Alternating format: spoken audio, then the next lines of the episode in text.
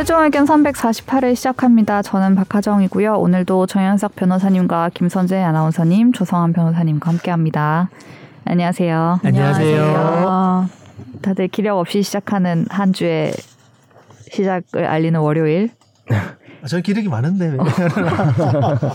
다른 분들은 다 기력이 없어 보이세요. 그렇죠. 아니요, 저도 있어요. 아, 네. 제가 없어서 세상이 그렇게 보이나요? 저랑 아무튼 변호사님은 없어요. 너랑 나. 너랑 나랑 왜 기력이 없으세요? 기력이 없어. 왜 없어요? 아, 저는 좀 일이 너무 많아서. 상태가 예, 며칠 주말에 좀 힘들어가지고. 아, 그럴 맛있다. 수가. 네. 이 되게 이 요즘에 이 유광 유광 숏 패딩이 엄청 유행이라면서요. 그렇습니다. 처음. 그래서 지난번에 같이 입고 온 적이 한 번 있었죠. 우리 조 변호사님과 둘이. 아, 유관. 음. 그래서 아재들 사이에서 유행인가 하는 생각을 잠깐 했습니다. 아니요 젊은 미 미성년자들이 많이 입는데. 그 제가 또 시- 어제 보니까 네. 이제 MBTI 유행 지날 때도 됐는데 뭐? 표를 하나 가져왔는데 여기 여러분들의 있어요. 특징을 다 봤지만 시간 관계상 네. 이렇게 그 사람과 관련된 거. 근데 아. 조성한 변호사 특징을 좀 어, 오늘은 어, 어. 특징적으로 약간 빙고처럼. 너무 맞는 것 같아요. 읽어주세요. 분위기 메이커, 어. 즉흥적임, 오지라퍼, 아, 걱정 고민 금방 있는 편. 아유. 싸움보다. 싸움보다 평화 추구, 아, 그럼요. 평화. 좋은 게 좋다주의, 아, 맞다. 금사빠. 아, 사랑이 많지구만.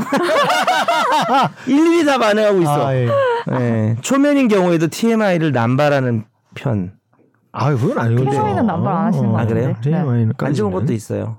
마무리가 얼레벌레. 몰라. 아, 마무리, 마무리 또 잊어버리고. 그리고 쉽게 서운해한대요. 아, 위로를 잘해주고. 어, 그래요? 성격이 매우. 급하네요. 이거 다 하나씩 보내드릴게요. 아, 그렇습니다. 똑같다 진짜. 네, 다른 사람들 이렇게 봤는데 아 조 변호사가 너무 똑같은 것 같다. 그러니까 사람 좋아. 그러니까 이 사람하고 관련된 단어인 거예요. 아. 아 사람 좋아 뭐 이런 것들. 동창의 인재죠. 어. 뭐라고요? 동창회 인재래. 아 근데 또 고집은 또 엄청 세대요. 아, 고집이 또 할 때는 또 뭐, 어, 이거는 같기도 하고. 다 정답이야 다 정답. 근데 한번 해봤어요. 네, 아유, 감사합니다. 네. 저는 다음에 요새- 다른 분들도 한번 해볼게 다. 저는 요새 이제 저희 예린이가 네. 예린이한테 용돈을 주면서 네가 밥을 한 사봐라. 오. 어, 그래서 음. 계산을 시키고 네. 물건을 사게 경제 하고 관념에 대해서. 예, 그런 걸 가르치면서 밥을 얻어 먹는데 참 기분이 좋더라고요. 아 돈을 주고 이제 예, 예. 결국은 제가 제가 사는 건데. 사는 건데 계산하는 방법 예. 이런 거. 예. 그거 저기 외상으로 해놓고 돈 모은다는 얘기가 있던데. 아 이거 아니에요? 아, 예. 아주 아무 근데. 예린이도 자기 걸 살 수 있는 자기 돈을 줘야지 그거를 제대로 교육 받을 수 있지 않을까요? 용돈을 주시나요? 아예? 이제 아. 그렇게 주려고 하고 어. 있어요. 그거 예. 얘기하니까 생각난다. 저희 이게 육아 프로그램 아니지만 네. 저희 딸이 이제 금쪽 4학년, 상담소. 4학년인데 오늘이 제 저희 와이프 생일이에요. 근데 어. 어. 제 이제 밥을 먹었는데 그 전부터 이제 선물을 사야 된다고 네. 그래서 옷을 좀 개- 비싼 걸 사주자는 거예요. 아 따님이 네, 따님의 엄마를. 의견이. 네. 어, 네. 그래서 자꾸 비싼 선물을 얘기하면서 네. 자기랑 같이 내자고 저랑 자기 얼마 없으니까. 못했는데. 그러니까 뭐 하는 3만 원 못하겠죠. 한 아. 5만 원. 어, 네. 훌륭한. 많이 못하면 그래서 내가 그런 거 안 좋아한다. 근데 비싼 네. 걸 사줘야 엄마가 좋아하지 않겠냐라고. 음. 그래서 엄마에 대한 파악이 끝난 것 같더라고요. 기특하네 근데. 그래서. 내가 네. 아니다. 그렇지 않다. 음. 네가 골라서 한 만 원, 이만 원 선에서 해도 좋아한다 어, 엄마는. 그래 해서 어, 대신 결제는 내가 해주고 나한테. 돈 줘라. 네. 그래가지고 석고 방향제를 어. 네, 선물하는 걸로 했어요. 아. 귀여워. 귀여워. 네, 뭐 그랬습니다. 근데 그 수법은 내 동생이 맨날 쓰는 수법인데. 어떤 부모님 선물 살 때 같이. 같이 하자고. 계속 같이 하재. 약간 물타기 아니에요. 물타기. 음, 물타기에서 네. 자산을 만들어서 제가 마이네이니까. 훈훈한 얘기들과 함께 이번 주가 다시 좀 춥다고 합니다. 마지막 아, 그런 것 같아요. 마지막 겨... 아니, 표정. 어, 오늘 정말 추웠습니다. 오늘 아, 추워요? 밖에 너무 춥습니다 어, 지금. 진짜. 근데 평소에 별로 안 좋아하시잖아요. 또 오늘 왜 어, 오늘은 쫄쫄이를 벗고 와서 춥더라. 어제 어, 오늘 너무 좀 추운 것 추웠습니다, 같아. 어제도 어, 좀 진짜. 추웠고. 네, 어, 얇게. 입고. 어우. 이번 주가 약간 마지막 추위가 아닐지 하는 생각을 해보면서 따뜻하게 한 주를 보내시고 곧 3월입니다. 네. 봄이 오고 있습니다. 저 약간 지금 이렇게 애매하게 말 끝내면 한마디 하실 줄 알았어요. 아, 봄이. 안 하면 서운하다니까요. 네. 그럴 지경이에요. 네, 댓글 달아주신 분들의 이야기를 한번 들어보도록 하겠습니다. 조성환 변호사님의 댓글을 읽어드립니다. 먼저 네이버 오디오 클립의 니가 가라 내가 갈까님 구진 현보 마무리 크, 엔딩 고심 흔흔흔 큰 고심의 흔적이 있다. 뭐 이런 것 흔적. 같은데. 예. 그 이제 추가- 제, 가 이제 구진보현 보수 예.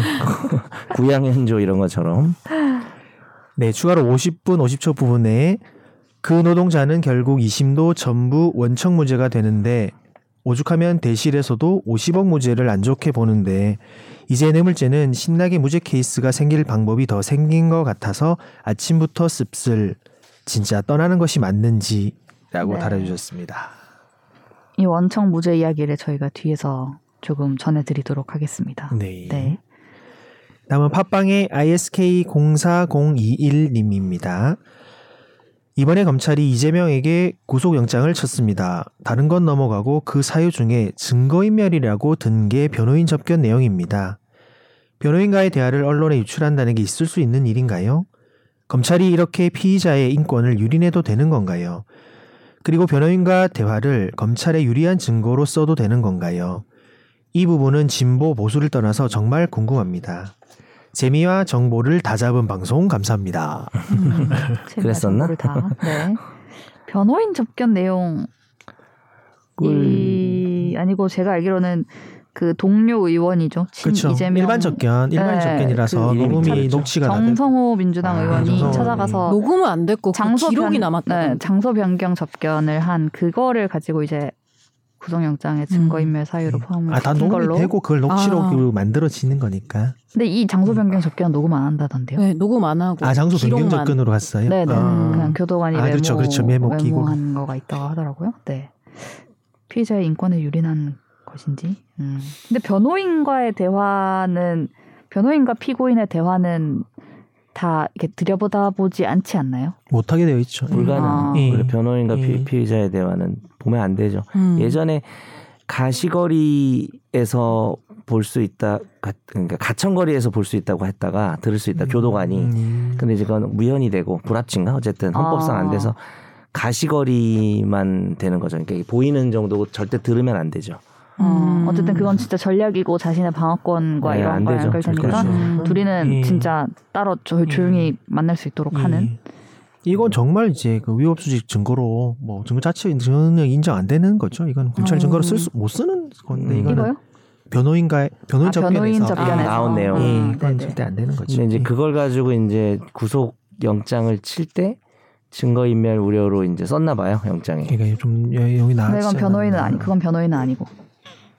아 변호인은 아니고. 네. 정성호 의원. 정성호 의원이 아 그렇죠 그렇죠. 네네 만나러 간 일, 거니까. 일반 접견, 뭐 장소 변경 네네. 접견 때 나왔던 이야기로 그런 거를 영장 그거 신청할 때 써요? 다른 사람이 이렇게 접견하러 음. 간 것도 기록에 서 그렇게 그 내용까지 쓰는 거는 좀 이례적인 것 같고 저도 예, 못본 것 같은데 예. 근데 이제 뭐 다른 외부에 있는 사람하고 접견하고 이런 것들이 증거인멸 우려라고 볼 보는 방향은 있을 수 있다고 봐요. 맞습니다. 그런 건 있을 수 음. 있는데 그 내용이 이렇게 직접 들어간 거는 거의 못 본 것 같은데. 음, 그렇죠. 예, 그게 그 내용 자체가 어떻게 보면 약간 증거 인멸의 내용이다라고 네. 했을 때 이제 어느 정도 추출해서 쓴 것 같은데요. 뭐 왜냐하면 밖에 있는 사람하고 이렇게 해가지고 증거를 인멸하는 걸로 활용될 수는 있으니까. 근데 음. 이제 그게 이분이 댓글 다신 거는 그런 그거를 이제 검찰발 보도가 된 거고 이제 사실 제가 그걸 잘 몰라서 그러는 건데 기사로 나온. 기사로 나온 게 음. 검찰에서 이제 흘렸다라고 음. 보는 가능성이 제일 높은 거겠죠. 그렇죠. 지금 그러니까 뭐 확정적인 거는 없지만 예. 네. 아니면 그게 구속영장의 사유로 들어가니까 검찰이 파악한 거고 일단. 검찰이 파악한 거고 구속영장이 그 사유로 들어가면 언론에서도 네. 파악할 수 있으니까 네, 그래서 네. 아마 밖으로 나간 네, 네. 게 되겠죠. 뭐 흘렸든 네. 안 흘렸든 간에 그럴 수밖에 없는 수순이겠죠 아마. 음. 음, 변호인과의 대화는 네. 안 된다고 저도 생각합니다. 그럼 문득 궁금한 게 내가 그 감옥에 있어. 근데 계속 막 일 진짜 엄청 자주 누가 찾아와. 네. 막 주변 사람들이 돌아가면서. 음. 그러면은 그게 저한테 어떤 안 좋은 영향을 미칠 수 있어요? 막 보러 오는 사람이 너무 많아. 내가 핵인싸야. 아니, 일반 접견 그것만으로는- 말씀이신가요? 네. 변호 접 일반 접견은 뭐 딱히 다 소, 녹음되고 뭐다 딱히 나한테 뭔가 피해를 주는 건 그러진 없어요. 않을 것 예, 같아요. 그, 아. 그 렇지 뭐 않습니다. 가족들 예. 보고 이러는 부분들. 음. 아 그럼 내가 참 이분 댓글을 보고 좀 헷갈렸는데 그 증거 인멸이라고 든 게 변호인 접견 내용입니다. 변호인과의 대화를 유출한다는 게 있으니까 이건 좀 잘못 쓰신 건가요? 그러면 변호인 네, 접견 제가 알기로는 변호인 접견. 음, 아, 변호인 변호인 접견은 그 아니고 정도- 그건 좀 잘못 얘기하신 네, 네. 거고. 예, 아, 예. 저도 그분이 변호사긴 하지 않아요? 변호사긴 한데 변호인 자격으로 이제 피고인과 면담을 하는 음. 그런 게 아니라 이제 잘 아는 음. 사이였으니까 가서 뭐 알려진 바로는 뭐, 뭐 알리바이를 잘 설명해야 된다 너 어, 아, 그렇죠. 왜냐면 그, 그런 뭐 내용 얘기를 자체가 그렇기 건데. 때문에 그 의원이 변호인으로 선임된 건 아니니까. 음. 네, 그래서 아닌- 그분들의 변호인 선임돼서 그러니까. 접견한 게 아니고 예. 왜냐면 저도 변호인이 아니라 네. 친구 보러 갈 수도 지인이라서 있잖아요. 접견 갈 수 있는 거니까. 그렇죠. 네, 네, 예. 네. 그러면서 뭐 나중에 뭐 이재명 대표가 뭐 대통령이 될 거다 뭐 이런 뭐 얘기를 그런 뭐 그런 비슷한 얘기였죠. 네, 저도 네. 사실 잘은 모릅니다만. 그렇죠. 예. 그런 얘기를 했다고 해서 논란이 되었습니다. 원래 네. 이거 집탐으로 구속영장 한 게 뭐 될까 말까 하는 얘기도 우리 있었잖아요. 그죠? 네, 음. 근데 저희가 뭐 청구서를 보면서 이게 뭐 혐의가 지금 어쩌고 저쩌고를 말할 좀 단계가 애매하죠. 아닌 것 같기도 네. 해서 저번에 저희가 제3자 뇌물죄의 법리적인 구조에 대해서는 얘기를 했었기도 또 하기 때문에 했죠. 맞아요, 네, 맞아요. 상황을 댓글 잘 보려고요. 달아주셔가지고 덕분에 네. 가볍게 얘기했네요. 네. 예. 그렇습니다. 다음 댓글도 볼까요? 예, 다음은 하얼빈의 장첸님 요새 자주 보이시고 계십니다. 장첸. 정첸이야. 요즘 보면 검사 판사 콜라보가 참 많은 것 같네요. 그러고 보니 800원 횡령 버스 기사 해임은 적법 땡땡 접대 검사 면직은 취소 같은 사람 판결인데 참 그런 것 같네요. 세상이 과거나 지금이나 씁쓸한 땡땡땡이라고 달아주셨습니다. 네. 곽상도 50억 무죄 판결에 소회를 달아주셨습니다. 네. 그렇습니다. 예. 다음은 키 드래곤님 으잉? 제 아이디 읽어놓고 다른 분 댓글을 읽으셨네요. 김선재 아나운서님이 착하느니 똑똑하다느니 하는 아, 댓글. 은희. 아니 제가 제가 잘못했습니다. 제가 이 정리를 하는 과정에서 큰 실수를 하셨군요. 네 무건의 낭이님이 단 댓글이었는데 아, 그래요? 이 드래곤님이라고? 정리를 아이고. 편집하다가 네, 제가 사- 잘못해가지고 사과 말씀 드립니다. 네, 사과 말씀을 드립니다. 네. 예, 다음은 뱃살 마왕님입니다. 저 사건을 따라 올라가면 많은 법조인들은 물론 윤석열까지 문제가 되어버리니 미리 싹을 자른 거겠죠. 검사나 판사나 둘 다 짝짝꿍 한 거라고 생각합니다. 그리고 당연히 사람이 사안에 따라서 보수적인 판단을 내릴 수도 있고 진보적인 판단을 아, 내릴 수도 구진 있죠. 현보 얘기예요. 수요일엔 수구. 애초에 그 판단이 보수적인 판단이냐 진보적인 판단이냐도 규정짓기 힘든 면이 있고요. 그것 때문에 한두 가지 사안에 대한 입장만으로 그 사람을 보수냐 진보냐 판단하는 건 너무 성급한 일인 겁니다. 오, 그럼요, 그럼요. 맞는 얘기네요. 그래서 제가 초기에는 정 변호사님이 여기 딱 정 변호사님이 어. 그 사람 아, 보수인지 진보인지 해주셨네. 규정 짓지 않았었고 초기부터 들으면서 관찰한 결과를 바탕으로 최근에 규정 지은 아, 겁니다. 제가 관찰을 현보라니까 그래서 최근에 규정을 했다. 내가 강낭콩도 아니고 지금 관찰을. 물론 판단의 근거는 사람마다 다르니 그건 제 판단일 뿐이고 본인이 아니라고 생각하시면 아니라고 주장, 주장하시면 돼요. 보수냐 진보냐가 그렇게 중요한 것도 아니고 그렇게 중요한 것도 아니고. 네. 아니, 그뭐 너무 마음 쓰지 마세요. 중요한 건 아니죠. 이분도 별로 신경 안 쓰는 것 아, 같은데. 이게 아니 이제 중요한 건 아닌데 제가 그때 왜 그랬냐면 다른 분이 뭘 댓글을 달았어요 어떤 네. 사안에 대해서 네. 저를 비판하는. 네. 근데 그 글은 전혀 뭐 이렇게 타격감이 어, 없었어. 타격감을 아니 그러니까 타격감이 없다기보다는 아 당연히 나도 이게 생각 뭐 그냥 그렇구나 했는데 거기 네. 대댓글로 네. 이분이 뱃살마왕님이 정 변호사가 보수라서 그래요 이렇게 아, 아, 그랬었나? 무슨 얘기만 그랬었나? 하면 정 변호사가 보수라고 하세요라고 규정을 항상 지으셔서 네. 네. 그래서 그런 거죠. 네, 알겠습니다. 그냥 그렇다고 하고 음. 얘기하면 편하잖아요. 이제. 그래서 그렇다고 하고 얘기하잖아요. 어 그러면은 음. 많은 게 편하다. 그러니까요. 그래서 보수이신 것으로 지금. 네. 다른 댓글 하나 더 있죠? 예, 히로다님 댓글이 이제 마지막에 하나 들어왔습니다. 이번 주 마파는 정말 허탈의 끝판왕이네요. 제3자 뇌물죄를 공소하지 않았다는 것도 충격이고요. 그냥 언뜻 봐도 제3자 뇌물 공여인 것 같은데 왜 이게 빠진 건가요? 이 법은 뇌물을 요구 또는 약속한 때의 성립만 해도 유죄인 것 같은데 검찰에서 설마 아니겠죠? 그게 아니만을 바라며 추 항소하여 2심에서는 사회의 정의가 제대로 세워졌으면 합니다. 제발. 네. 이번 주도 재미 매우 재밌게 잘 들었습니다. 감사합니다. 2심에서 어떻게 하는지 저희가 두 눈을 부릅뜨고 지켜보고 있겠습니다. 댓글 달아주신 분들 감사드리고요. 오늘도 이 현안 저희가 집탐 집탐은 아니었죠. 집탐은 아니고 화판에서 다뤘던 내용에 대해서 많은 댓글을 달아주셨습니다. 감사합니다. 네. 저희 청취자의 사연을 진단해 드리는 날로 먹는 청사진.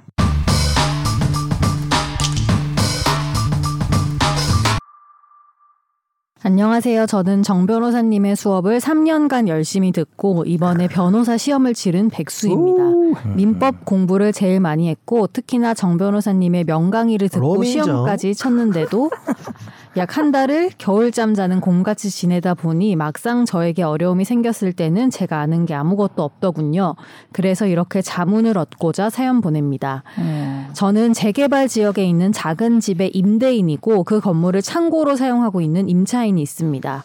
계약을 맺을 때 특약사항으로 임차인은 재개발 2주시까지 거주하기로 하고 재개발로 인한 이주 요청 시 조건 없이 이주하기로 한다가 있었습니다. 계약은 2022년 4월 말경 종료되었으나 재개발 지역이라는 특수성이 있어서 별다른 해지 통고는 하지 않다가 재개발이 진행되면서 이후 7월부터 지속적으로 건물 인도에 대해서 문자로 말씀을 드려왔는데 전화는 계속 받지 않으셨습니다. 이제는 재개발 사업을 시행하는 조합 측에서 임차인을 내보내달라는 공문을 보내왔고 미이행 시 임차인에게는 건물 명도 소송, 임대인에게는 공사 지연에 따른 손해배상을 청구할 예정이라고 합니다. 결국 임차인과 연락이 되었는데 이사비를 받을 때까진 나갈 수 없다는 입장입니다. 조합에 알아보니 이분은 이사비, 이주비 지급 대상이 아니고 저 역시 임차인에게 부담할 의무는 없는 걸로 알고 있는데요. 그런데도 임차인 분이 정말 막무가내입니다. 실제로 거주하고 있지도 않고 집안 에 물건과 가구만 조금 남아 있는데요. 어, 1번. 임차인을 내보낼 수 있는 방법이 뭐가 있을까요? 보증금은 준비돼 있습니다. 2번. 그리고 만약 조합이 저에게 손해배상 청구를 한다면 나중에 이 손해에 대해서 그대로 임차인에게 손해배상 청구를 할 수 있을까요? 3번. 또 특약사항에 따라서 인도 청구를 한 셈인데 계속 이렇다면 주변 시세를 반영해서 부당 이득금을 청구하거나 보증금에서 공제할 수 있을까요? 4번. 소송까지 가는 건 너무 무서운데 전화, 문자, 내용 증명을 보내는 것 외에 소송 외 절차 같은 게 있을까요? 변호사님들의 도움이 필요합니다. 네. 어, 뭔가 이 음, 종합 실생활에서 문제네요. 네. 임대차 종합 문제예요. 종합이에요, 종합. 조 변호사님은 뭐 그래도 그걸 보고 조언을 해준다면 뭐 여러 가지 하셨는데 뭐라도 어떤 거라도 어떻게 내보낼 수 있을까요? 지금 상황에서. 그게 제일 어려운데 1번이 아 그래요? 없다. 근데 방법이? 우선 제일 궁금한 게 내가 2년짜리 계약을 특약을 넣었잖아요. 근데 이게 묵시적 갱신이 된 거 아니에요, 지금? 그렇죠. 음. 저도 그 생각했어요. 여기서 근데 그 후에도 그 특약이라는 게 계속 유지가 똑같이 되는 거예요. 그럼 그, 그렇죠. 동일한 그 가는 거니까. 똑같이? 예. 아 그러니까 갱신은 음. 어차피 그러니까 돈은 반복이니까 똑같이 갱신이 되는데 예, 특약 예. 사항까지 갱신이 또 되는 건지 저는 동일한 조건으로 음. 간다고 이제 되어 있으니까 음, 음. 그대로 간다고 봐야 될 거예요. 요즘 이제 주택 임대차가 갱신 요건이 생겼는데 이렇게 재개발될 때는 갱신 요건 행사할 수 없거든요. 오 그래요? 예, 그래서 이제 갱신 요건이 되게 중요한 임차인의 권리고 갱신 요건 넌 없어 무조건 나가 이러면 이게 무효예요. 네. 갱신 조건 반드시 보호돼야 되지만 예외 조항이 몇 개 있어요. 네. 뭐 2기 이상 차임을 연체한 적이 있었다든지. 어. 사실. 근데 재개발 이런 경우는 갱신 요건 행사할 수 못하게 음. 돼 있어서 아마 이분이 언제부터 시작해서 언제 묵시갱신 됐는지 그러니까 22년 4월 말경에 아마 이제 묵시갱신이 됐다는 얘기겠죠 아마. 네. 그거는 2년짜리였겠죠 아마 계약이. 어쨌든 근데 아무 말도 안 하고 계시다가 3개월 뒤에 이제 나가 달라는 얘기를 하신 것 같은데. 네네. 네. 자동 갱신이 됐지만 이제 재개발이라는 이슈에 대해서 특이하게 한 거는 효력이 있다고 보기 때문에 네. 나가야 되는 상황 맞는 것 같아요. 네, 그죠? 네. 네. 그리고 어 여러 가지 하셨는데 일단 이사 이 임차인이 늦게 나가서 그 조합 측에서 임대인에게 아 왜 걔를 늦게 내보냈냐라고 손해배상을 묻는다고는 되어 있지만 사실 임차인이 이렇게 버티기로 안 나가면 음. 그것 때문에 그러니까 늦어졌다라는 손해잖아요. 공- 네. 그, 그거를 임대인에게 묻긴 전 좀 어렵다고 보고요. 어. 어, 특히 이제 임대, 임차인하고 이제 소송이 무섭다고는 하셨는데 만약에 인도 소송 같은 걸 한다면은 소송 고지라는 게 있어요. 그래서 어, 예를 들어서 그러니까 뭐라고 설명을 해야 되나? 내가 선지한 선지한테 소송을 당했는데 나는 선지한테 이기고 싶어. 난 돈을 안 주고 싶어. 예를 들면 이런 관, 그러니까 선재가 나보고 돈 주라 근데 나는 돈을 줄 의무가 없다고 생각해요. 네. 근데 만에 하나 내가 지면 네. 그럼 나 선재한테 돈을 줘야 되지만 거기에 원인을 제공한 사람이 하정이가 있다. 라고 하면 소송 고지라는 제도가 있어요. 그래서 들어와서 도와줘라. help. 음. 아. 그리고 그 말을 듣고 안 들어와도 만약에 내가 선재한테 지면 그 뭐라 그래야 되나 선재한테 진 이유가 있을 거 아니에요. 그거를 설명하니까 어려운데 방송에서 그 선재하고 나하고 졌던 판결의 효력이 하정이한테 미치게 하는 거예요. 음. 소송 고지를 하면 참가인 이렇게 들어가는 거예요? 어 들어 맞아요 보조 참관이 들어오는 건데 안 들어와도 내가 고지를 했기 때문에 어. 그러니까 만약에 내가 입증을 잘못하면 네. 논리적으로 내가 만약에 선재한테 지면 하정이한테는 내가 이겨야 되는 관계라고 쳐봅시다 네. 법리적으로. 네. 그러니까 내가 선재한테 돈 줘도 하정이한테 다시 물어봐 물어줄 물어달라고 할 수 있잖아요. 네. 근데 내가 입증을 잘못하면 선재한테도 지고 하정이한테 했더니 또 내가 지고. 근데 그런 걸 방지하는 제도거든요. 음. 너무 어렵나요? 그럼 이 상황에서는 만약에 조합이 손해배상 청구를 한다고 해도 이 글쓴님께 그분이 임차인에게? 고지를 해놓으면 맞아요. 예, 그러면 내가 조합한테 손해배상을 제가 볼 때는 물어줄 필요도 없지만 그렇죠. 물어준다고 해도 모두 임차인에게 받을 수 있는 거죠. 그래서 보상을 할수 있죠. 네가 네. 어, 와서 들어 들어와라라든지 뭐 인도수송도 마찬가지고 인도수송 하는 것도 조합 보고 도와달라고 할 수 있는 거죠 반대로. 일단은 이 특약과 이게 갱신을 했어도 이 특약이 살아 있어서 나가달라고 하는 것 자체는 문제가 없다고 보시는 거죠. 지금까지 이 여기 있는 정보로는요. 네. 그럴 것 같습니다. 그리고 그분이 만약에 계속 안 나가고 있어서 인도 의무를 미이행한다면 보증금에서 깔 수 있나요? 네, 깔 수 있는데 아그 얘기 또 하면 이 사람 이게 지금 보증금을 주겠다는 식으로 뭐 공탁을 하거나 제공을 하고 이렇게 계속 주겠다는 식으로 하면 네. 이 사람이 더 여기 문을 잠그고 있을 근거가 없어져요. 동시행항변권이라는 게. 네. 나도 보증금을 안 내주면 나가라고 못 하잖아요. 네. 근데 네가 마음만 먹으면 가져갈 수 있다. 음. 라는 식으로 뭐 공탁을 하거나 음. 제공을 계속해서 하면 네. 이 임차인이 이제 버틸 이유가 없어지거든요. 네. 음. 그렇게 되면 이제 안 나가고 있는 도- 기간 동안의 차임 상당액을 음. 공제를 할 수가 있어요. 그렇죠. 음. 음. 근데 이제 참고로 그걸 안 하면 동시행 항변권이 있어서 안 나가는 임차인 같은 경우는 버틸 적법한 근거가 있고 더군다나 아 이거 너무 어려운 내용이에요. 근데 이분 야 너 민법을 읽어봐 다시. 이제 그러니까 정리해 볼게요. 보증금을 내줬어요. 바- 언제라도 받을 수 있는 상태에 줬어요. 네. 그러면 나가야 돼요. 안 나가면 다 무조건 그 손해 차임에 대해서 공제가 되고요. 내가 보증금을 안 내주게 되면 안 내줬는데 그럼 안 나가는 게 정당하잖아요. 근데 계속 여기서 살면 그때 또 역시 공제할 수가 있어요 차임을. 음. 근데 지금 이분은 문을 잠그고 안 살잖아요. 네. 그럼 이제 이익이 없는 거라고 하거든요. 실질 이익이 없다고 하거든요 법에서. 음. 이런 경우는 그러니까 한마디로 이렇게 문 잠그고 안 나가는 사람한테는 임대인 입장에서 보증금을 제공해서 어 계속 버틸 문을 잠가둘 근거를 없애야 그 차임 상당액을 보증금에서 공제할 수 있어요. 그러니까 너무 어려운 내용이라 그러니까 쉽게 아예, 설명하기 아예 힘드네요. 다 주라는 건 아니죠. 줄, 줄 준비가 어, 어. 되어 있다는 송금을 하라는 얘기는 아니에요. 네네. 이행 제 법에서는 이행 제공이랍니다. 계속 이행의 언제라도 제공. 와서 네. 어, 받을 수 있는 상태를 구축해 놓으면 돼요. 음. 계속 연락하고 알려주고. 나는 네. 준비가 돼 있다. 음. 아예 공탁소에다 맡겨놔도 되고요. 아, 네. 근데 실질적으로 나가게 하는 방법은 그럼 뭐가 있어요? 뭡니까? 네. 아 저는 근데 이- 이분한테 음. 꼭 드리고 싶은 말씀이 아, 네네. 변호사 시험을 치신 분이잖아요. 네. 왜 소송을 두려워하시는지를 아, 아니 변호사 되, 되셔야 되고 되시면 아직 안 돼가지고 그런가? 아, 되시면 이게 이게 조- 정말 엄청나게 자기한테 좋은 경험이고 어. 실력 쌓는 길인데 네. 이걸 두려워하셔서 될 일이 아닌데 한번 해보시게. 혼났네 이분 괜히 사연 보냈다가. 보증금 다 주시고 바로 소송 들어가세요. 예. 어, 예. 바로 소송. 제 수강생한테 왜 그러세요? 아 예. 인도 소송. 이거 용기를 소송. 용기를 내셔야 됩니다. 이게 뭐 없죠. 지금 다 쓰셨는데 전화, 문자, 내용 증명 외에 소송 아닌 어떤 절차가 있을까라고 하셨는데 뭐 없죠. 없습니까? 소송 없어 없어. 네네. 소송으로 밀어내 주세요. 무서운 사람들 어, 데리고 오고 네. 뭐 그거밖에 없는데 그렇게 하면 안 되니까. 네. 일단 소송을 제기하면 또 그걸 안 분이 아유 이러면서 나갈 수 있으니까. 그러니까요. 근데- 합격하시고 엄청나게 이런 소송을 많이 하셔야 될 분인데. 자물쇠 따면 안 되죠. 아, 그건 돈 보내고 자물쇠 따면 안 되죠. 그래서 이제 그 자물쇠 아, 따는 게 치워버리고 그냥 그러니까 뭐냐면 보증금 그냥 어. 계좌는 있을 거 아니에요 어, 어. 계약서에 그러면은 계약서에 그냥 보증금 통째로 네. 어차피 짐도 몇 개 없다면서요 그, 그러면은 돈을 다 보내고 주거 침입 되는 거 아니야? 자물쇠. 따면 안 돼요? 아니, 그러니까 이제 그 돈 안 갚는 사람 어. 있으면은 가서 주머니 뒤지는 거랑 비슷한 거니까. 아 그렇구나. 아, 물론이 한 번에 이해. 근데 이- 지금 지금 만약에 묵시적 갱신이 되어 있는 상태라고 한다면 네.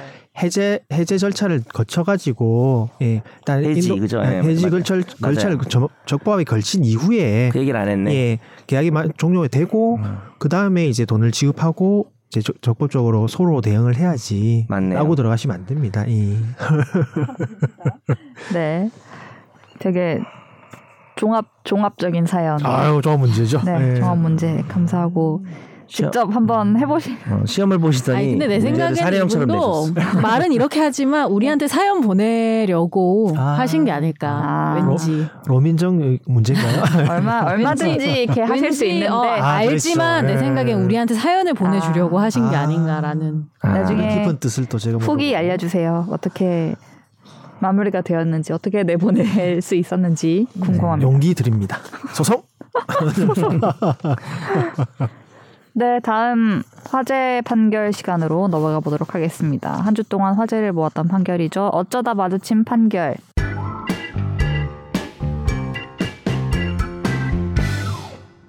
2012년 한국의 절도범들은 일본 스시마시의 불교 사찰인 간논지에 봉안돼 있던 금동 관음 보살상을 훔쳤고 이를 한국으로 반입하다가 적발됐습니다. 오. 이 불상은 문화재 보호법에 따라서 몰수가 됐는데요. 이후 서산 부석사가 불상의 소유권을 주장했습니다. 고려시대 서주 지역의 부석사와 현재의 부석사가 동일한 사찰이며 이후 일본으로 건너가게 된 것도 도난, 약탈 등의 비정상적인 방법에 의한 것이라는 이유였는데요. 부석사는 국가를 상대로 유체 동산 인도 청구 소송을 냈습니다. 그리고 1심에서 대전지법은 불상이 부석사 소유라고 판단했는데요. 하지만 6년 만에 나온 2심의 판단은 달랐습니다. 대전 고법은 최근 부석사의 불상 인도 청구를 기각했습니다. 오. 어. 일본 일본의 간 논지 측에 소유권이 있다고 인정을 한 거죠. 그러면? 네. 네. 뭐 간단히 이유를 말해보면 일단 1330년 경에 서주에 있던 부석사와 아, 현재 지금 이 서산의 부석사가 동일성이 있는 주체인지도 명확하지 않다고 일단 말을 했어요. 그러니까 원래 그거부터. 원래 주인이랑 네, 지금 우리나라 소송한 네, 부석사가 같은 데인지 모르겠다. 같은 사찰인지 그 다음에 고려말 서주 지역 외구 침략까지 지금 거슬러 올라갑니다 판결이. 그래서 사찰이 소실했을 가능성이 좀 있다. 예. 음. 아, 그렇다면 사찰이 사라졌다가 생긴 거니까 같은 절이라 볼수 어, 없다. 이 보살 좌상의 소유자가 사찰이었다면 음. 그 소유자가 사라지고 이- 이건 사찰은 일종의 어떤 집단이잖아요, 단체잖아요. 그래서 내지는 재단 이렇게 보는데 다시 생겨난 거니까 어그그 그 당시 소유 주체가 아니다, 동일성이 사라졌다. 단정은 아니지만 음, 그렇게 좀 의심스럽고 네, 그리고 두 번째 허들이 있어요. 설령 같은 사람이라고 하더라도 네. 취득시효란 제도가 있거든요. 음. 미- 우리 민법에도 있고 일본 민법에도 있고. 음, 근데 이 법은 이제 서배사법에 따르면 일본 민법이 죽은 것법이 돼요. 73년도 일본 민법을 우리나라 법원이 판단한 건데 20년간 소유의 의사로 평온 공연하게 남의 물건을 점유하면 소유권을 취득한다는 규정이 음. 우리나라랑 똑같아요. 근데 우리나라는 이게 지금 동산 부동산인데 금동가는 보살 좌상은 동산이라서 음. 네. 우리나라는 10년만 점유하면 돼요. 더 오. 완화돼 있는데 일본 좀 빡센가 봐요. 부동산 동산 합쳐서 물건이라고 돼 있네 보니까 나도 일본 법은 잘 모르지만 합쳐서 20년. 어, 무조건 20년인데 뭐 사실 이거야 20년은 한참 넘었죠.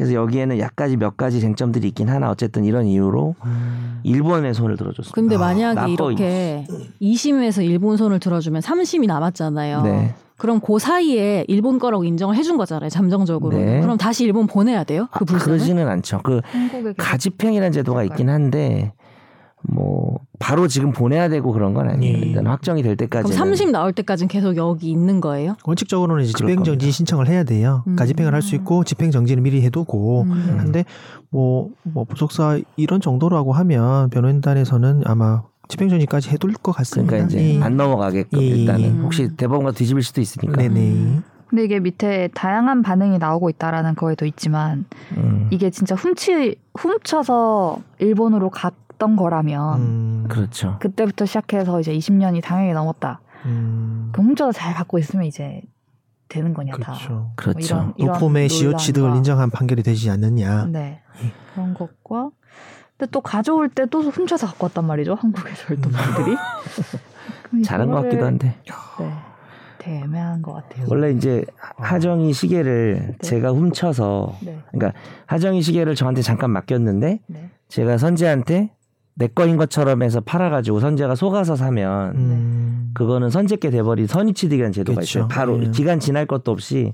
그렇죠. 근데 하정이 걸 내가 훔치면 네, 훔친 걸 내가 팔아서 선재가 속아서 사면 음. 하정이가 2년 안에는 찾아올 수 있는 선의취득에서 이제 도품 특례라는 게 있는데 여긴 적용될 수가 없는 게 이게 이 판결에도 나오지만 적용될 수 없다고 한 이유가 이제 훔친 건 외구란 말이 나오거든요 판결로. 아 외국. 어, 외구들이 훔쳤고 네, 그 그 그다음에 이런저런 과정에서 현재의 그 간론지 네. 라는 종교법인이 어 그 과정에서 간론지 그 앞에가 있었던 게 절도고 그 다음 넘어온 상태에서 20년이 넘었기 때문에 간론지가 소유권을 취득했다 취득시효로 네.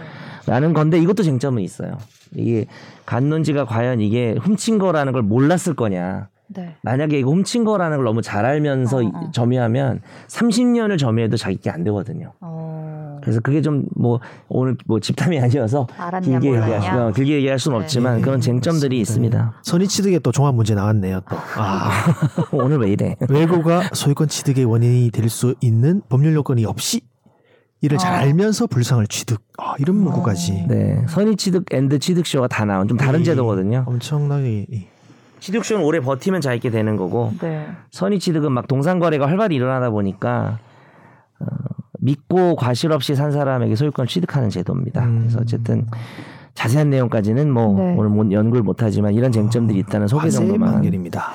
나중에 뒤집어질 가능성도 있을까 모르겠네요. 다시 또 이런 대법원이 또 법리를 보는 거긴 네. 한데 법리적인 논란도 있어서 뒤집힐 네. 가능성도 음, 없다고 할 수는 없는 것 예, 같습니다. 맞습니다. 예. 되게 오래 걸리긴 가능성 있어 보입니다. 근데 해보니- 어느 쪽이 이기든 간에 네. 가져간 쪽이 대대적으로 전시를 할 것 같다는 생각이 들어요. 아, 그런.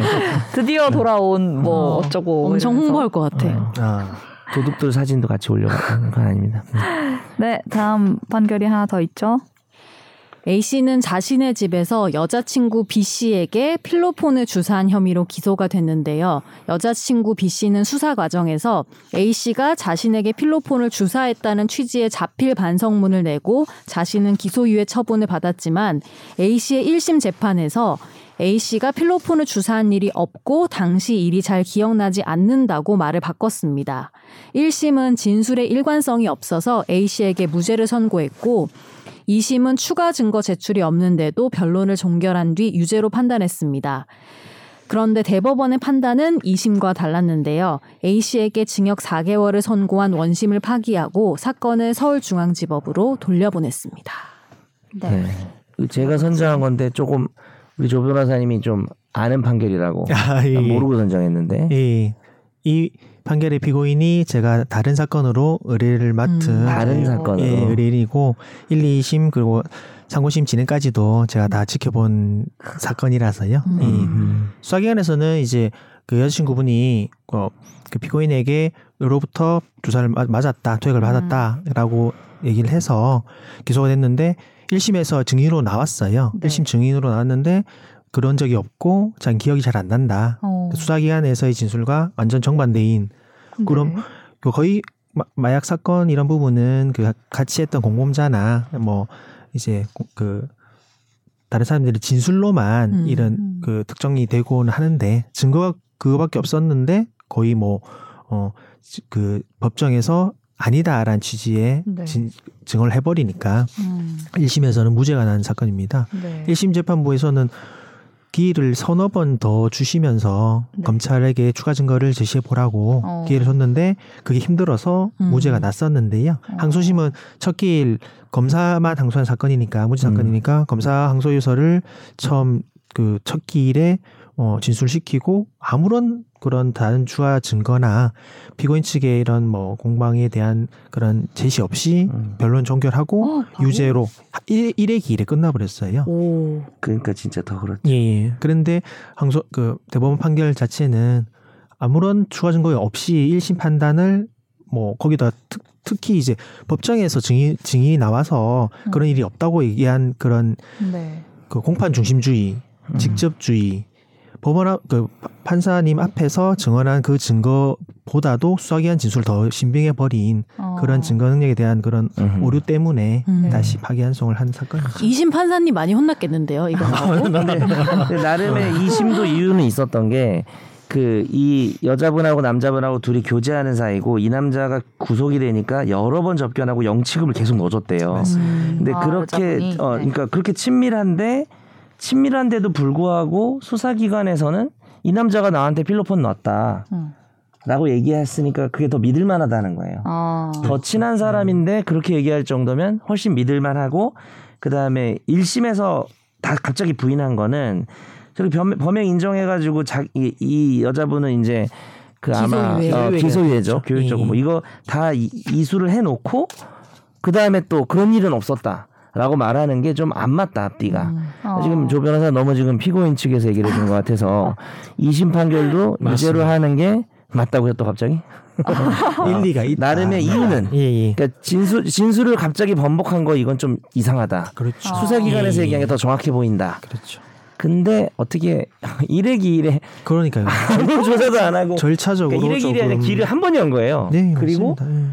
예. 무슨 추가 증거도 없고 했는데 그냥 예. 그러니까 여기 핵심 이 판결의 핵심 뭐냐면 1심도 사실 인정, 2심도 사실 인정을 해서 법률 적용하잖아요. 네. 사실 인정하려면 증거가 있겠죠. 증거가 뭐 A, B, C, D가 있는데 뭐 이건 안 믿고 이건 되게 강하게 믿고 뭐 그건 법, 법원 맘이에요.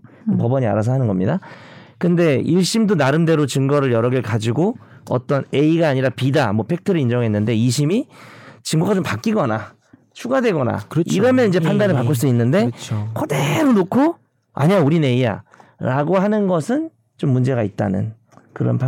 2심에서 하고 자기가 봤을 때 이게 이 여자분의 진술이 뭔가 좀 이상해. 그러면 다시 증인 신문을 거기서 하, 했으면 되는 거 아니에요? 그랬으면 좀 그럼 그랬으면 그렇죠. 되는 거죠. 아주 예. 정확합니다. 그런 이제 기회가 그때- 오점 오점 드리겠습니다. 부분. 아, 오점 그러니까 혼났다니까. 이심 판사님 이거 끝나고 사무실 근데 나오고. 그때 막왜 검찰이? 김, 검찰이 증인 신청을 안 해요. 안 해요. 안 했어요. 음. 근데 피고인은 무죄를 주장하고 싶으니까 항소를 안 했고 근데 아무도 증인 신청 안 하면 판사가 근데 그 여자친구분 증인 다시 신문을 해야겠습니다. 이렇게 할 수 있어요 마음대로?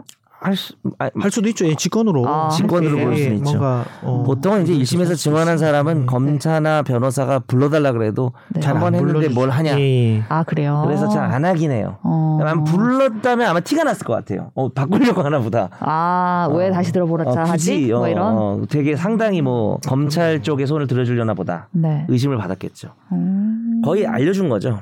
예. 그럼 변호사가 난리가 났겠죠. 예. 조 변호사는 아니었지만 이 사건은 아, 예. 깜짝 놀라시. 특히 대법원에서 판치하신 것 중에서 이제 취사 선택하는 게 아니라 수사기관의 진술 그리고 1심 법원에서의 진술이 완전 배치된다고 할때 음. 1심 법원의 진술을 못 믿는다고 하면 무조건 수사기관의 진술이 진빙성이 있는 게 아니라 각각의 1심 법원 그 증언을 못 믿는다고 하더라도 음. 다시 한번 수사기관의 진술도 신빙성을 뜯어보고 음. 판단을 했어야지 않냐라는 음. 그런 판시가 아주 아. 큰 의미가 있더라고요. 맞습니다. 아주 공판 중심주의. 공판 중심주. 이거 내가 가- 내가 가져온 판결인데 네가 지금 더 설명도 잘하고 아유, 그리고 네 위주로 가져가면은 저는 판결을 갖고 와가지고. 판결까지 가져왔어. 아 근데 제가 이, 이 의뢰인은 문까지. 음. 원래 기결수라서 음흠. 5년의 형을 받았는데 4개월이 추가가 된 1심 무죄였다가 2심에서 유죄가 된 4개월이 추가가 된 입장에서 네네. 상고를 포기하려고 했었던 음. 친구라 가지고요. 아하. 그래서 평생 후회가 될 수 있으니까 다 어쨌든 파- 지금 말씀하신 받아보라. 기결이 다 향정이죠. 예, 그렇죠. 아, 마- 예. 마약. 예. 음. 그래서 상고를 했는데 뭐 근데 결과가 5년 이렇게 나와서. 다 살고 살았다고 생각했는데 음. 4개월 더 살라고 하면 진짜 싫을 것 같긴 해요. 그러니까 예. 그래서 상고를 하라고 했는데 상고 네.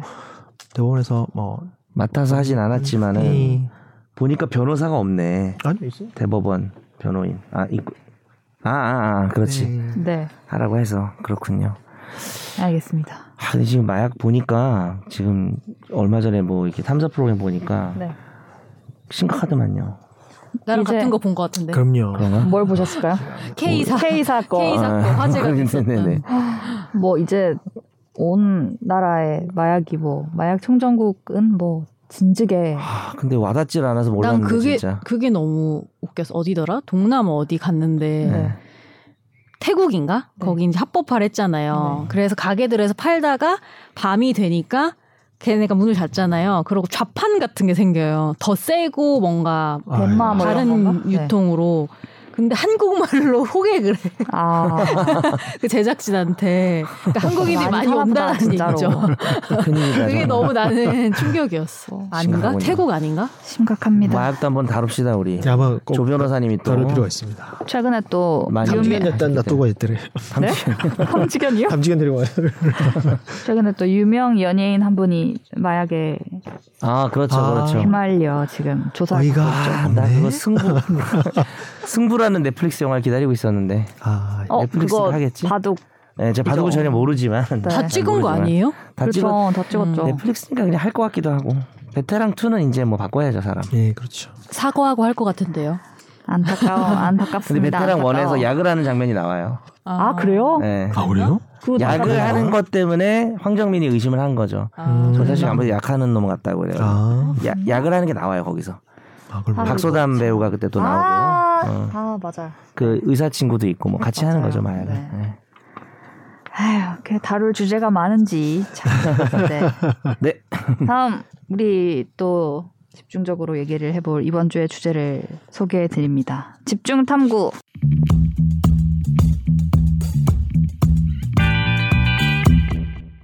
이게 판결이 나온 지는 사실 조금 시간이 지났는데요. 저희가 한번 짚어보려고 가지고 왔습니다. 5년 전에 발전소에서 혼자 일하다 숨진 고 김용균 씨 사망 사건 여기에 책임을 묻기 위한 재판이 이어졌고 지난 9일에 항소심 판결이 나왔습니다. 원청이죠. 한국서부발전 대표에게는 1심도 2심도 무죄를 선고했고요. 하청업체이자 김용균 씨가 직접 계약을 맺고 일했던 한국발전기술 대표에게는 어, 1심에서도 유죄, 2심에서도 유죄가 나왔습니다. 징역 1년 6월에서 금고 1년으로 바뀌고 집행유예 2년이 있었는데 이거는 감형됐다고 봐도 되는 거예요? 징역 1년 6월이 금고 1년이 된 것.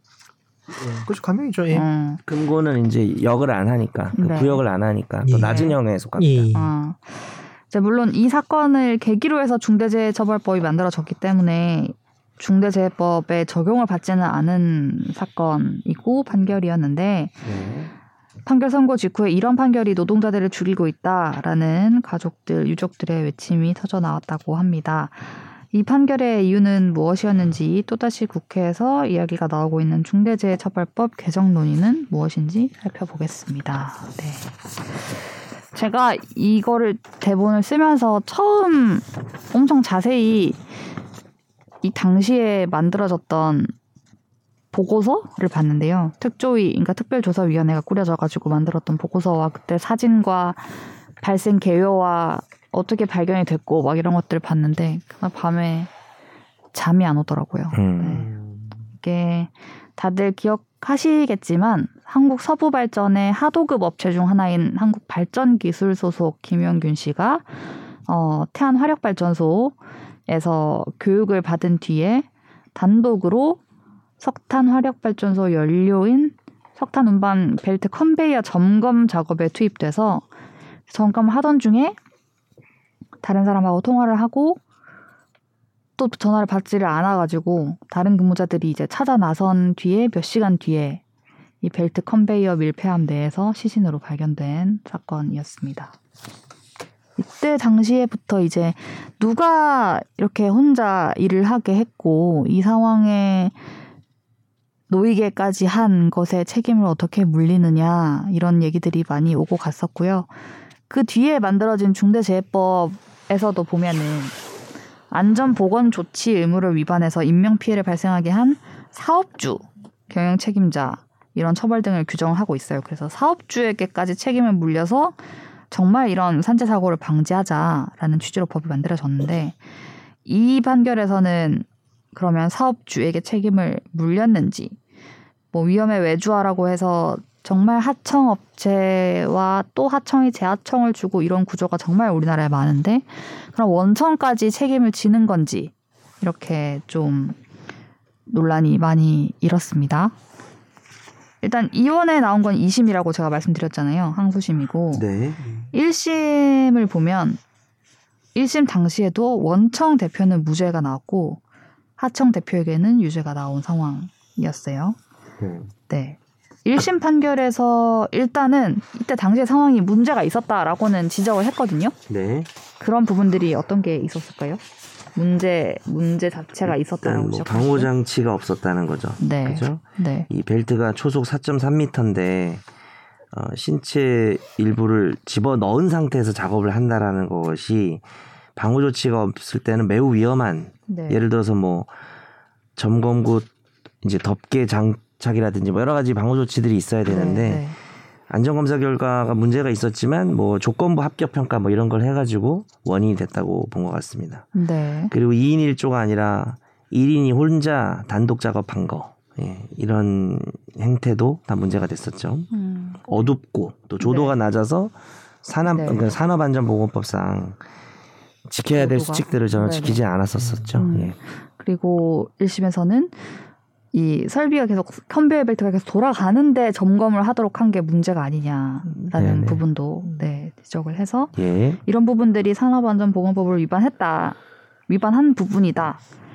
그러면 이거의 책임을 누구까지 물릴 것이냐 의 얘기가 이제 갔었는데 그때 당시에 원청 대표한테는 무죄가 선고됐다고 제가 말씀드렸죠. 네. 이게 이유는 이 원청과 이제 피해자 김윤균 씨 사이에 실질적인 고용 관계가 있었다는 거를 인정하기에 부족하다.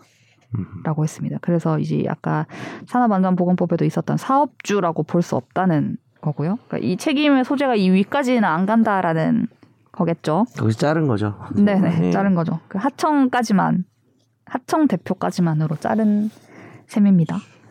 근데 이게 근로 실질적인 고용 관계가 있었냐 없었냐를 가지고 되게 많이 논란이 또 되기도 하는데 당시의 내용들을 살펴보면 뭐 이 원청에서 뭐 이 석탄을 섞는 비율 같은 거를 직접 지시를 하기도 하고 뭐 근무 형태를 바꿔라 이런 뭐 요청도 하고 했대요. 근데 실질적으로 뭐 구속력이 있는 지휘 명령권을 행사했다고 보긴 어렵다 이렇게 봤던 거고요. 음, 하청 대표에게는 이런 것들이 인정이 되어서 이제 업무상 과실치사 혐의랑 산업법 위반 모두가 유죄로 인정이 됐습니다. 그리고 원청 대표의 업무상 과실치사 혐의에 대해서는 그 얘기를 했어요. 이런 컨베이어 벨트의 모습을 원청 대표가 알고 있었다. 확인했다고 볼 자료가 없다고. 네. 알아야 하는 거 아니에요? 그런 지적이 곧바로 나왔습니다. 네. 모르는 거 자체가 문제 아니에요. 그렇지. 그러니까 그렇게 따지면 어찌 보면 관리를 더 소홀히 한 게 면제부가 될 수 있는 음. 법리가 될 수 있겠죠. 몰랐다 뭐 이런 식으로 하면 그 자체만 놓고 보면 옳죠. 뭐 형사 처벌하려면 무조건 고의나 과실이 있어야 돼요. 음, 과실 뭐 고의나 과실이 없고 인식이 없는 사람을 처벌할 수는 없어요. 네. 그건 맞는데 애초에 몰랐다라는 게 자랑이냐, 알았어야 되는 거 아니냐라고 네. 하면 이제 거기서부터 음, 과실이라고 할 수 있는 거겠죠. 그 보면은 원청의 대표이사가 지금 제가 계속 얘기한 사람이 있고 원청에 이제 뭐 안전보건 무슨 본부장처럼 이렇게 책임자가 있는데 그분은 처벌을 받았거든요. 무죄가 나오진 않았는데 이제 뭐 중대재해처벌법이 만들어지게 된 계기나 이런 것들에서는 그것도 이제 꼬리 자르기다. 사업주가 대표이사가 진짜 책임을 져야 무겁게 책임감을 가지고 이런 거에 대해서 좀 더 방호 장치를 하고 하지 않겠느냐라는 얘기를 하고 있고요. 그 2심 직후에 이 변호사 김영균 씨 측 변호사가 선재 아나운서님이랑 똑같은 얘기를 음. 했습니다. 네. 책임자가 산업 현장에서 멀리 떨어져 있으면 고난이나 능력, 책임이 있어도 아, 난 모른다. 보고하지 마라. 나한테. 이렇게 해서 정말 모른다고 이렇게 해버리면 처벌받지 않는다는 내용을 전하는 게 아니냐. 음. 이런 얘기를 하기도 했고요. 네. 지금 이제 중대재해법 시작되고 이제 대형 펌들은 네. 빠르게 움직이거든요. 음. 어. 기업 입장에서 이제 중대재해법 아. 대비팀 이런 게 구성되고 네. 되게 핫해요. 고객이 핫합니다. 확 늘어난 시장이라고 그렇죠. 볼큰 보는 고객. 거예요. 그렇죠. 그렇죠, 그렇죠. 네. 그래서 거기서 이제 그런 거 가르치겠죠. 어. 가서 보지 마라. 아, 그냥 추측입니다. 아니면 아니겠죠. 아니 뭐 그럴 수도 있죠. 왜냐면 다 알았는데도 만약에 보고를 다 받았고 이렇게 일하면은 어 음. 진짜 위험하다. 음. 저번 검사에서도 이거 걸렸다 이런 걸 다 보고 받았으면은 혹시 문제들만 하면은 그냥 그러니까 이거는 몰랐다고 뭐 이성까지만 보고하라 이런 거는 그럴 수 뭐. 이런 얘기 할 수도 있겠죠. 네. 그럴 것 같습니다. 네. 이제 아는 사람들이 많이 있어서 네. 기업의 편을 드는. 네. 근데 그 중대재해처벌법 만들어질 때 뭐 김용균법이라고 그쵸. 이름도 그렇게 네. 별칭으로 붙고 했었잖아요. 네, 근데 이 재판이 이렇게 음. 나온다라는 것 자체가 그때 저는 그 어머니 네네. 지금 음. 재단 활동하시잖아요. 그쵸. 근데 네. 표정을 봤는데 약간 보기가 좀 힘들더라고. 음. 정말로. 이때도 이제 막 판결 나오고 우셨고 이번에도 2심 판결이 거의 거의 비슷해요. 저 봤는데 거의 비슷한데 1심에서 달라진 점은 1심에서는 이 피해자가 가동 중에 점검을 하거나 아니면 낙탄 처리, 그러니까 떨어진 석탄을 치우는 처리 작업을 하다가 그러니까 둘 중에 뭔지는 모르겠지만 이것 또는 이거 작업을 하다가 사고가 난 걸로 보고 이렇게 했는데 2심에서는 낙탄 처리는 아니었던 것 같다고 그걸 뺐어요. 그냥 가동 중에 점검을 하고 있다가 사고가 난 것 같다라고 이제 봤는데 그러다 보니까 아까 우리 정 변호사님이 이런 거 이런 거 안 지켰다고 1심에서 얘기한 거 있잖아요. 뭐 네. 조도나 뭐 네. 가동 중에 점검을 했다거나 방어 조치가 안 돼 있었다 이런 부분에서 가동 중에 점검을 했다는 건 문제가 되지 않는다고 봤어요. 왜냐면 음. 낙탄 처리를 빼니까 그냥 가동 중에 점검만 하는 거는 눈으로도 보고 할 수 있지 않냐. 꼭 들어가서 이렇게 막 낙탄 처리처럼 안 해도 되지 가동 중 않냐. 점검 자체는 문제가 아니다. 네, 꼭 그거는- 멈췄어야 하는 건 아니지 않냐라고 네, 해서 네. 이런 게 좀 달라졌네. 네, 그게 달라졌고 그의 영향을 받아 하청 대표한테서도 일부 혐의는 파기가 됐습니다. 이제 뭐 아, 꼭그 점검구 안에 막 이렇게 설비 손이나 신체를 집어 넣어서 하는 작업 방식에 대해서 뭐 이 사람도 몰랐고 뭐 이런 부분들까지 이 사람에 대해서는 좀 이렇게 혐의가 덜어진 거죠. 그래서 아까 말씀드린 징역에서 금고로 조금 감형이 되었다라고 결과가 나왔습니다. 네. 그리고 원청 대표 이사와 원청 법인에게 무죄가 나왔습니다. 네. 음. 일단은 저는 이제 보면서 뭐 이런 법리적으로 따지는 부분 어디까지 책임에 물릴 것이냐 막 이런 것도 있었는데 그 이제 뭐 이제 이 판결문에 피고인 측에서 주장이 뭐였는지 나오잖아요. 뭐 주장들이 막 있으면 이에 대해 살펴본다 막 이렇게 나올 때 그렇죠. 거기에 피해자가 일탈 행위를 해서 사고 났다 이런 주장을 했더라고요. 그러니까 거기 들어가서 뭐 이렇게 시- 꼭 들어가서 위험하게 하라 안 했는데 자기가 들어가서 했다는 취지로 이렇게 모든 가해자들은 네. 혹은 가해자로 의심받는 사람들은 피해자를 네. 문제 삼죠. 네. 항상. 그러니까 그게 그런. 그런 위험한 환경에 자기 자신을 밀어넣고 이렇게 피해자가 누- 어떤 피해자가 그런 일탈을 자기 목숨 걸고 할까 이런 생각이 들면서 네. 그리고 뭐더라? 이거 나온 날 어디 네. TV 뉴스인가? 네. 어디 YTN인가 연합인가 기억은 안 나는데 네. 거기 리포트 내용이 이거 나온 날 그 비슷한 무슨 무슨 화력 이런 뭐 네네 그런 회사에서 또 맞아요. 비슷한 걸로 또 사망 사고가 있었다고. 예. 사망했다고 하더라고요. 네. 음, 한 분이 또 그랬었습니다. 돌아가신 일이 있었는데 그건 뭐 발판이 빠졌나 무너졌나 했던 게 있었어요. 근데 그건 이제 이 김영균 씨 사건 이후에 중대재해법이 만들어져서 그분에게는 그 법이 적용돼서 음. 이제 음. 책임을 묻고 음. 하는 게 될 텐데 근데 이제 막상 김영균 씨는 이런 판결을 받아들이고 있고 시간이 이렇게 지났는데 계속 그런 사고는 계속 발생하고 있고 뭐 이런 음. 현실이 네 있어서 마음이 그렇습니다. 좋지 않았습니다. 네. 노동법에 이제 그 가장 진짜 오래되는 이슈가 이제 파견 근로자의 음. 근로자성 인정하는 부분, 네. 예, 실질적 고용 관계, 뭐 업무상 과실치사야 뭐 아까 알았다 몰랐다 이런 부분에 네, 있어서 네. 과실을 보고 음. 아, 이렇, 알았다는 부분인 건데 실질적 고용 관계를 인정함에 있어서 음. 사내 한도급이 이렇게 이루어지는 이런 회사들에 있어서 뭐 진짜 뭐 근태나 징계권 이런 실질적 네, 네. 그 감독 관계 음. 그리고 파견 근로자 보호에 관한 법률 적용돼서 직접 고용 인정되는지 그런 부분이 네. 항상 논의가 되지 않습니까? 예, 그렇게 해서 이 건도 크게 보면 그뭐 항소심에서도 그런 판단을 하신 걸로 알고 있는데 아참 직접적으로 고용 관계가 인정이 안 되는 그런 부분이 음, 참 네. 안타까울 뿐입니다. 그러면은 대법원 가서 바뀔 가능성은 없는 거예요? 저는 이건 좀 어렵지 않을까. 이게 될 지금 중대재해법이 적용될 수는 없고 네. 행위 당시 적용 안 법이니까. 되고, 예. 근데 이게 법리적으로 아쉬운 부분인데 이게 타당하다거나 이게 뭐 지지하는 문제가 아니라 대법원에서 법리 판단을 달리할 여지가 좀 적지 않나요? 이 판결은? 음, 근데 판결이 1심보다 여튼 뭔가 더덜 어- 줄었다 덜어져서? 이런 느낌이잖아요. 오히려. 그러니까 근데 특히 근데 원청이 계속 문제가 되는 게 예. 문제인 것 같긴 해요. 그러니까 지금 그 1심에서 그 유죄가 되셨던 부분이 좀 겨- 형이 줄어드는 그분들은 큰 문제가 아니라 1심에서 무죄가 된 원청 원청 대표 계속 무죄가 예. 근데 그것도. 화난다는 거죠. 뭐냐면은 원청을 그러면 법리적으로 뭔가 못 건드릴 거면은 건드릴 수 있는 부분이라도? 강하게 해야 되는데 아, 예. 그것도 아니고 그게 아니라서 이것도 계속 무죄고 음. 이러니까 사실 두 배로 더 음. 황당한 거죠. 네. 결과적으로. 일단은 1심에서 무죄가 난 부분은 이제 검사가 항소를 하셨으니까 검사님의 검사의 항소 이유에 대한 판단을 저 위주로 좀 봤거든요. 음. 근데 원심 판단보다도 더 정치하게 뭐 이런 부분 다른 부분을 생각하면은 무죄다 이렇게 판단을 네. 해서 네. 아까 말씀하신 것처럼 대법원에서도 뒤집어지기가 쉽지 않겠다는 음. 생각이 들어서 조금 네. 안타깝습니다. 마음이 무거 무거워지는. 그 2013년인가 그때부터 위험성 평가라는 게 이제 도입이 돼가지고 이제 전 사업장에 여러 가지 뭐, 뭐 예를 들어서 뭐 세척액은 농도가 어느 이상이면 안 되고 음. 뭐 어떤 근로자들이나 노동자라고 할게요. 노동자의 근로자 너무 옛날 사람 같아.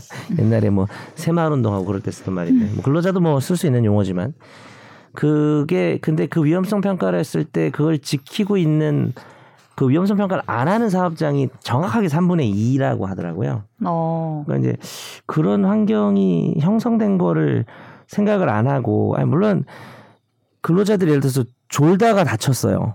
그럼 근로자가 좋은 게 잘못이긴 한데 음.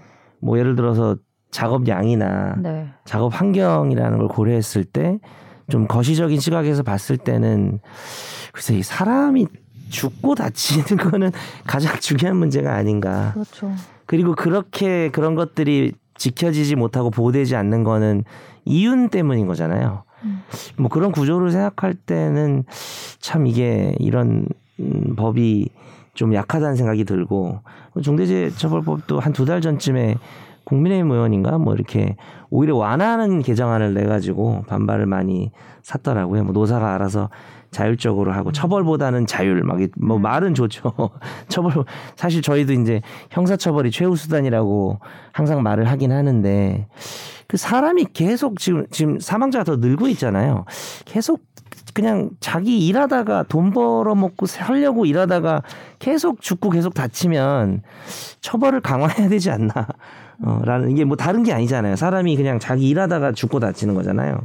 맞아요. 근데 이거를 완화하는 방향으로 내는 그 의원은 제정신인지 뭐 그런 생각도 들더라고요, 저는. 저는 음. 이제 음. 논- 논의 뭐 다른 내용이긴 한데 이 판결에 좀 아쉬웠던 점은 네. 그, 근데 그게 뭐 불가능한 일이긴 하지만 네. 이게 단순한 사건 사건명만 따지면은 이게 그 단독 판사 관할을 맡긴 맞거든요. 그래서 어. 고단 사건 1심에서 한 분이 단독 판사님 네. 한 분이서 판단하신 거잖아요. 네. 뭐 사람이 그래도 사망한 사건이고 음. 이렇게 이슈된 일이고 하면 법원 내부적으로 어, 대전지방법원 합의부에서 1심을 음. 하고 맞아요, 맞아요. 항소심을 고법 정도에서 판단해 주시면 아. 어땠을까? 지금은 금액이 아무리 커도 재해에 관한 것은 단독 법 단독 재판부가 하게 돼 있잖아요, 관할이. 그러니까 아, 그래요? 그것도 그것도 어, 금액이 아무리 참- 커도 재해에 관한 재해 사건은 뭐 교통 사건, 철도 사건 이런 거는 무조건 단독이 하게 돼 있어요. 근데 아, 그래요. 그조 변호사님 말이 맞은 게 이렇게 중대하면 음. 합의부에서 하는 걸로 결정하는 재량은 충분히 있거든요. 충-. 예, 재배당을 이제 할수 그런 것도 안 했다는 거죠. 재배당을 안 조금 했다는 거죠. 속상하더라고요. 원칙은 다 예. 단독이에요. 그것도 문제네. 생각 안 해봤는데 제가 민사소송법 수업할 때 관할이라고 하는 진도에서 예. 아, 재해 관련된 건 단독이다 이렇게 아무 생각 없이 수업을 했는데 저도 사건본을 보지 않, 않은 상태에서 그냥 음. 방금 끝까지 가서 한 사람이 한 분이 딱 이- 이름이 맞아요. 있어서 그게 좀 음. 속상하다. 이렇게 뭐 몇백 아. 페이지짜리 그러니까 이 이게 이런 걸 쓰시면서 거기다가 혼자에게 맡겨 뭔가 서로 논의하면서 이런 건 있지 않았을까 음, 이렇게 예. 하지 않아. 그 경중이라고 하거든요. 한 사건이. 단계만 더 했으면 사건이 좋았- 무겁고 중요하면 합의부에서 하는 건데 너무 근데 가볍게 그래서 보내요. 결국에는 최종적으로 이런 거 보면 엄청 답답한 게 음. 아무리 이제 사법 관련된 기관들이 보수적이라고 해도 그러니까요. 이게 예. 우리가 느끼는 올바름의 어떤 그런 시민들이 느끼는 기준과 이 판결이 너무 사실은 괴리가 크니까 이게 좀 답답 은 한 것 같아요. 이미 사실 벌어진 거고 만드는 건데 이거라도 하자라고 지금 음. 얘기를 하는 건데, 그러니까 그렇잖아요. 가족 입장, 유가족 입장에서는 이거라도 받고 싶은 거잖아요. 근데 그것 도 안 되고 그러면은 여튼 최종 판단을 내려주는 곳이 사법부인데 어떻게 이거 받아들일 수 있고 일반 시민들도 어떻게 이거 받아들일 수 있을까? 음, 답답한 것 같아요. 지금 뭐 이 중대재해처벌법 아까 그 국민의힘 의원 얘기도 하셨지만 개정을 위한 테스크포스를 만들었 대요 고용노동부에서. 고용노동부에서. 네, 네. 근데 어떻게 개정할지 뭐 방향을 말한 건 아니고 뭐 예, 찔끔찔끔 보도가 나오는 부분, 예를 들면 사업주 형사처벌을 너무 그러니까 과징금으로 그러니까요. 하자는 안이 나왔다더라 이런 보도에 뭐 아니다 아직 정해진 게 없다라고 얘기는 하고 있는데 그랬다 아니다 했다가 근데 네. 윤 정부의 기본적인 방향이 좀 아, 처벌을 완화하는 방향이 아닌가 하는 생각이 좀 드는 뉴스들이 많이 있는 것 네. 같더라고요. 차관이 이때 발족식 날 뭐라고 했냐면 법 적용 사업장에서 중대재해가 줄지 않은 것이 우리가 직면한 현실이다. 거기까지는 좋네요. 그래서 입법 취지와 달리 이 법에 한계가 있는 것은 아닌지 음. 중대재해 예방이라는 법 취지가 현장에서 왜곡되고 있는 게 아닌지 냉철하게 살펴봐야 된다라고 했어요. 근데 이게 어떻게 한편으로 생각하면 이 법이 만들어졌어도 중대재해가 줄지 않았다. 어, 그러면 수 법을 더. 세게 만들어서 이렇게 해야 된다라고 말할 수도 있고. 아니면 이렇게 해- 했는데도 처벌 강화만이 능사가 어, 아니다. 그게 뭐 능사가 아니기 있겠네. 때문에 오히려 좀 다르게 생각해야 된다라고 할 수도 있는 거죠. 그래서 어떤 안이 나올지는 아직 뭐 발표가 되거나 하지는 않은 상황입니다. 근데 솔직히 저는 그냥 뭐가 최선이라는 거 아까도 얘기했지만 없는 것 같아요. 이미 다쳤고 이미 돌아가셨는데 사실 그걸 되돌릴 수는 없잖아요. 근데 이거는 음. 최선의 선택이 아니고 그나마 이거라도 하자 약간 이런 거에 가까운 것 같거든요. 제 생각에는 음. 유가족이나 뭐 당사자 입장에서는 제 생각에는 일단 이거- 이 사건에 대해서는. 근데 이 앞으로도 사건도 그러니까 앞으로도 많은. 사건들 많은 예. 이런 중대 재해 관련 사건들에서는 근데 그거를 뭔가 그럼 다른 방법이 뭘까라는 생각이 들긴 음. 들어요. 음. 네, 오늘 주제가 주제인 만큼 다소 무거운 분위기에서 대화가 이루어지지 아유, 않았나 싶은데. 네, 어쨌든 이 지금의 법과 뭐 그런 상황에서 어쩔 수 없다라는 말로 끝내기에는 사실 너무 마음이 대법원으로 가겠지만 뭐 변화가 있을지 또 저희가 또 살펴보고요. 지켜보겠습니다. 네, 오늘 방송은 여기서 마무리하겠습니다. 감사합니다. 감사합니다. 아, 나도 법률 전문가 세상만 사법으로 재밌게 풀어내는 여기는 최종 의견 최종 의견 최종 의견 최종 의견으로 오세요. 고품격 법률 팟캐스트. 여기는 최종 의견